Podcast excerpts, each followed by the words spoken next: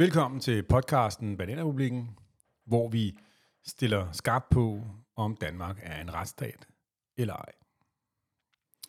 I sidste afsnit havde vi fået et anonymt tip, som øh,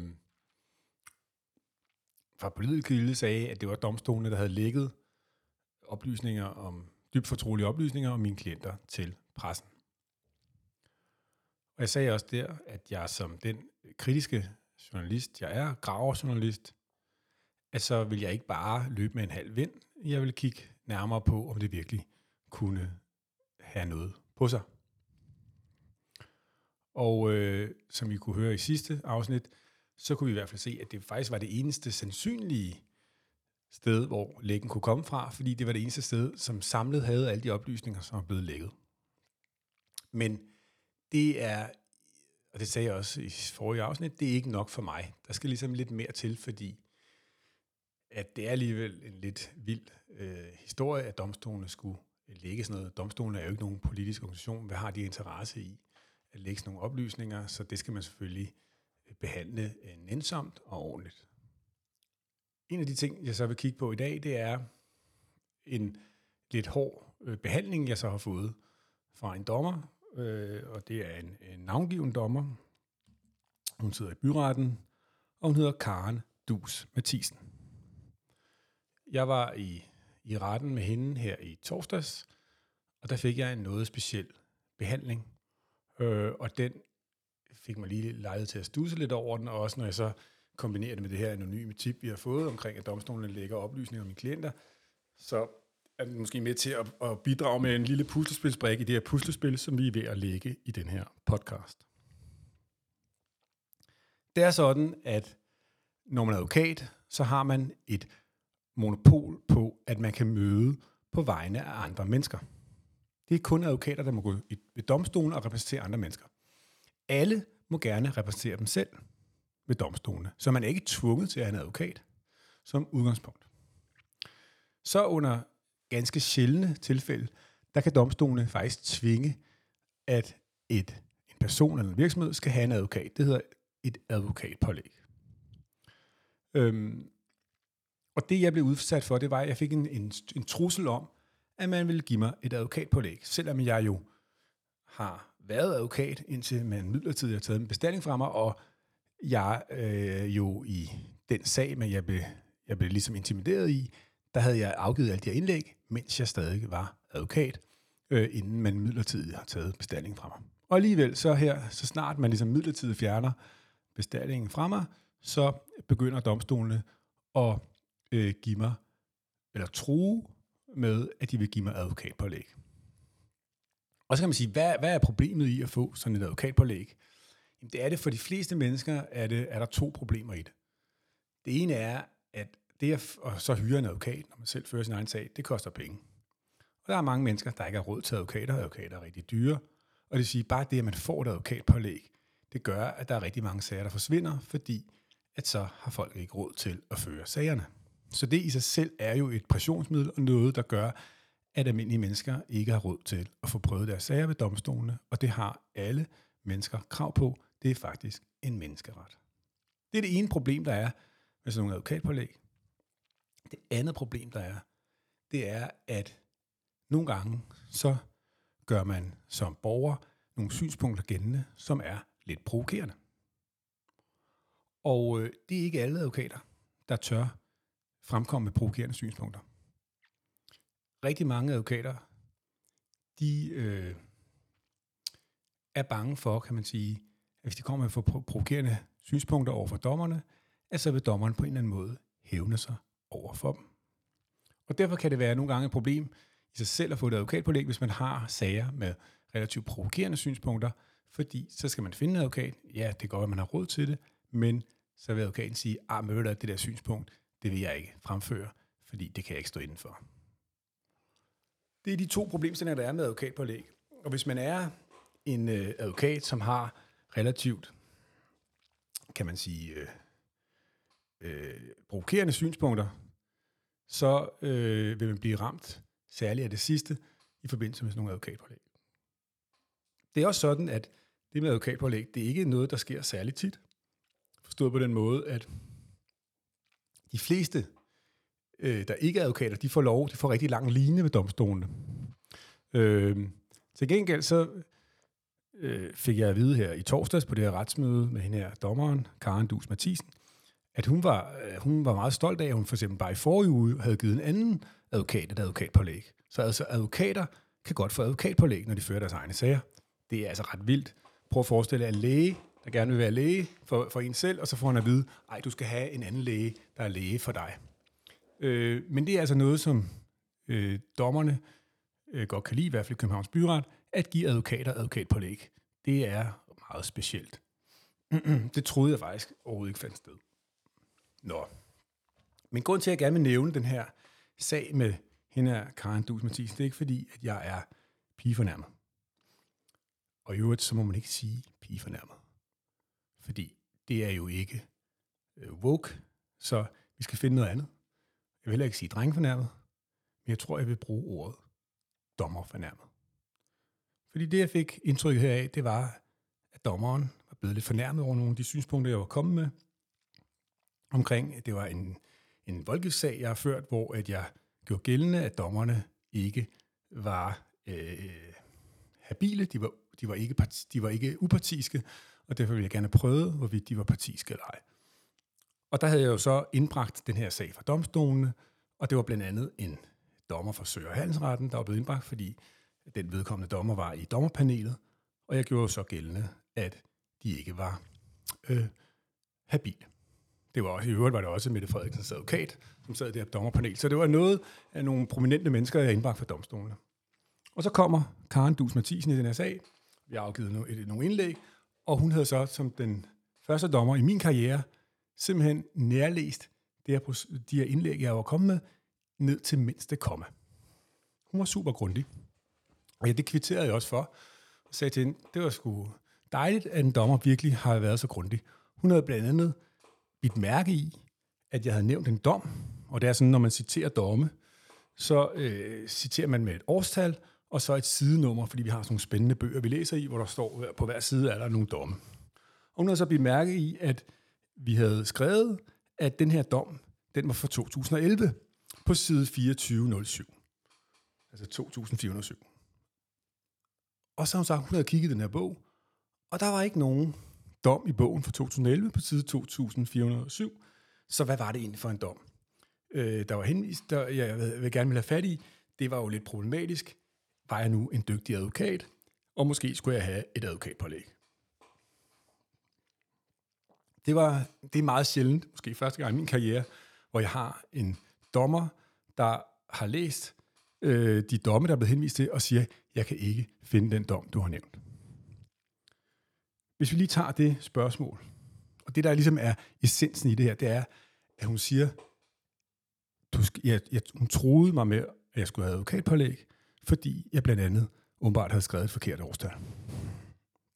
Og jeg har kigget lidt på det her, og der er to problemer i det, som hende her, Karen Dus Mathisen, er kommet med.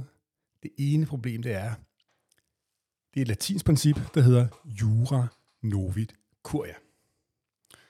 Jura novit curia, det betyder, at det er dommerne, der kender juraen. Også almindelige mennesker, os der møder os selv, ikke engang vores advokater, vi behøver ikke at kende juraen. Det kender dommerne. Vi skal bare fortælle, hvad der er sket, så skal dommeren nok finde de rigtige paragrafer. Så vi behøver slet ikke at kende nogle paragrafer. I princippet behøver advokaterne heller ikke. Det kan være en fordel, at advokaterne kender paragraferne, fordi så kan man ligesom finde ud af, når paragraferne er sådan her, så er det nok vigtigt, at vi fokuserer på det her faktum og ikke noget andet, fordi det er den paragraf, der ligesom nok er den mest relevante, som dommerne bruger, men i princippet så er det dommerne selv, der skal finde der. Så hende her, Karen Dus Mathisen, hun skulle kende jorden, hun skulle kende den her praksis, så hun skal i princippet overhovedet ikke interessere sig for, om jeg kan finde ud af, om det var 2010 eller 2011, fordi det er det, hun selv skal stå for. Det er det her princip, jura novit curia. Og det indikerer jo ligesom, at der var falske lodder i Karen Dus Mathisens vægtskål, fordi hun prøver at punke mig for, at jeg ikke styr på jorden. Og det er, når det er hendes arbejdsopgave. Det andet problem i det, hun siger, det er, at jeg kan se, at det citat, jeg kommer med for den her dom, det er noget, jeg har taget fra en professor. en af de førende professorer, ved mange mene i Danmark, som på nogle slides havde angivet den her dom for 2011, præcis ligesom jeg havde citeret den for i det her indlæg til, til domstolene. Så jeg er lige så dum som Danmarks førende professor, Mads Bryd Andersen hedder. Han har skrevet forkert, jeg har skrevet forkert, og nu mener dommeren, at jeg skal have et advokatpålæg, fordi jeg har citeret en, en professor forkert. Det er ret vildt, at en dommer er så panettengryn og siger, at, man skal, at almindelige mennesker skal være klogere en Danmarks måske førende professor, øh, og derfor kan give et advokatpålæg. Hvor mange advokater er klogere end professoren? Det er det andet problem. Men Karen Dus Mathisen, hun var virkelig grundig her på det her retsmøde i torsdags. For hun havde virkelig fundet mange kommaer, der stod forkert. Øh, og det var ikke kun den her dom, hvorvidt det var 2010 eller 2011. Det var ikke kun det, der var hendes problem. Der var også to andre problemer. Faktisk var det første problem, hun startede ud med, det var, at jeg havde kommet med to påstande, og den ene påstand var principal, og den anden var subsidiær. Og hvad betyder så det? Og hvad er en påstand overhovedet? Påstanden, det er det vigtigste i en retssag. Fordi påstanden, det er det, som man gerne vil have ud af en retssag. Ofte er det penge. Så en påstand er ofte, jeg vil gerne have, at en eller anden betaler 100 til mig. Måske med renter for en eller anden dato. Det er sådan helt klassisk en påstand, jeg vil have nogle penge. Og i Danmark, der, der er vi rigtig gode til at kun at interessere sig for penge, så derfor er de fleste påstande i Danmark, det drejer sig om penge. Så kan man også have nogle andre påstande, det behøver vi ikke at snakke om i dag, men øh, de kan også være formuleret anderledes. Nå. Så påstanden er typisk, jeg vil have nogle penge. Så kan man have principale, subsidiære og mere subsidiære påstande. Og hvad betyder så det? Det er fordi, at de påstande, man kommer med, dem kan man rangere i en rangorden. Og det er fordi, man aldrig rigtig ved, hvad dommerne tænker. Man ved aldrig helt, hvordan dommerne skal afgøre en sag. Og som sagt, så er det jo dommeren, der kender juraen. Advokaterne kender ikke en, skid til juraen, i sådan teoretisk set. Og derfor så ved man ikke lige, hvor øh, øh, dommeren er på vej hen med den her jura. Det, man kan ikke læse dommerens hjerne her. Og derfor så skal man som øh, når man fører retssager, så skal man være sådan lidt paranoid. Fordi man skal ligesom forudse, det kan være, at dommeren vil gøre det, det kan også være, at dommeren vil gøre noget andet. Vi ved det ikke. Så derfor skal vi have flere påstande. Jeg skal måske have en påstand med at være 100 her. Så skal jeg måske have en anden påstand, hvor jeg vil have noget andet. Og når man så rangerer de her påstande, så kalder man ikke øh, det hovedpåstanden og den efterfølgende påstand. Nej, man bruger sådan nogle fine latinske betegnelser, som man kalder den principale påstand og den subsidiære påstand. Og så kan man have mere subsidiære og mere subsidiære påstand. Så det er simpelthen en måde at rangere påstand på. Og det, der var problemet med hende her dommeren, altså Karen Dus Mathisen, det var, at jeg havde en principal påstand og en subsidiær påstand. Og hun synes ikke, det gav mening, at der var, at, det, at den ene var subsidiær. I princippet, som jeg forstod det, så ville hun gerne have, at de begge to var principale. Og det vil hun gerne høre lidt mere om. Øhm, og der er det sådan, at det hun ville bruge det til, det var, at hun, hvis jeg ikke kunne komme med en god forklaring, så kunne hun give mig et advokatpålæg, så kunne hun altså true med det. Og der må man bare sige, at der har der skal Karen Dus Mathisen altså have sine skolepenge tilbage, fordi så er hun simpelthen ikke dygtig nok som dommer.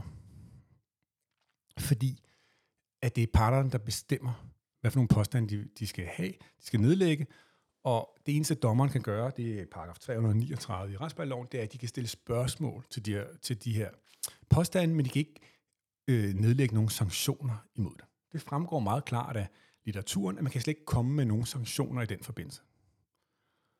Og det var egentlig det, hun ønskede jo, fordi hun ønskede jo at, ned og, at komme med et advokatpålæg. Og det eneste problem for hende, det var, om det var en subsidiær påstand i forhold til en principiel, altså hvordan de her skulle rangeres. Og det er i princippet ligegyldigt for en dommer, fordi hun skal jo egentlig bare først tage stilling til den første, og så til den næste, hvis hun ikke er enig. Men det, det, det der er min pointe her, det er, at hun havde slet ikke sat sig ind i, hvad der egentlig gælder, hvad hun må i forhold til påstanden. Og det rejser det næste spørgsmål. Hvor dum må en dommer egentlig være? Er der regler for det? Og der kan jeg sige, at det er der faktisk. Der er regler. FN har lavet en menneskerettighedskonvention, som gælder i Danmark, hvor der står i artikel 14, at alle borgere i Danmark har krav på kompetente dommere. De, man bruger ordet kompetent. Og der ligger to ting i ordet kompetent. Dels er det dommere, der ligesom er udpeget korrekt, men det er også de dygtige. Altså, de skal være dygtige. Vi har alle sammen krav på dygtige dommere. Og det, det spørgsmål, man godt kan rejse lidt her, efter at Karen Dus Mathisen har været i gang og prøvet at få, give, mig, give mig et advokatpålæg, det er, om hun overhovedet lever op til det her med, om hun er en kompetent dommer i artikel 14's forstand i den her FN's, øh, kan vi kalde det menneskerettighedskonvention. Den hedder ICCPR forkortet, og det står for International Covenant, Covenant of Civil and Political Rights. Så det er altså FN's traktat for civile og politiske rettigheder. Den minder rigtig meget om den europæiske menneskerettighedskonvention, og det er i artikel 14, det står, det svarer lidt til artikel 6 i den europæiske menneskerettighedskonvention. Men der er man altså krav på en kompetent dommer. Og jeg stiller bare spørgsmålet, hvor dum må man egentlig, har man, må man egentlig være som dommer? Det tredje, som hende her, Karen Dus Mathisen, gjorde, det var, at der var et kompliceret EU-retligt spørgsmål. Og det vil hun også gerne høre lidt mere om. Hun forstod det ikke helt. Og det prøvede hun jo også ligesom at gøre til et problem, fordi så kunne hun give mig det her advokatpålæg. Og det er sådan, at sådan nogle EU-retlige spørgsmål, når det bliver håndteret ved det, man kalder en national domstol, altså her er en domstol i Danmark, så er det sådan, at det ikke er noget, som almindelige borgere... Almindelige borgere kan ikke gå til EU-domstolen. Vi kan ikke anlægge en sag ved EU-domstolen. Den måde, det fungerer på, det er, at de nationale domstole, altså her de danske domstole, de kan spørge EU-domstolen, hvis der er noget, de ikke forstår. Så det er et samarbejde mellem danske dommere og EU-dommere. Og der var altså, den her sag var der rejst et spørgsmål, et EU-spørgsmål, som hende her, Karen Dus Mathiesen, ikke forstod. Hun forstod ikke. Og derfor så har hun mulighed for at spørge EU-domstolen omkring det. Men hun prøvede at få det vendt om til, at det var mig, der ikke kunne, der ikke kunne redegøre for det her EU-spørgsmål. Og som jeg forklarede tidligere, så er det sådan, at det er dommerne, der skal kende loven. Det var det her princip om jura novit curia.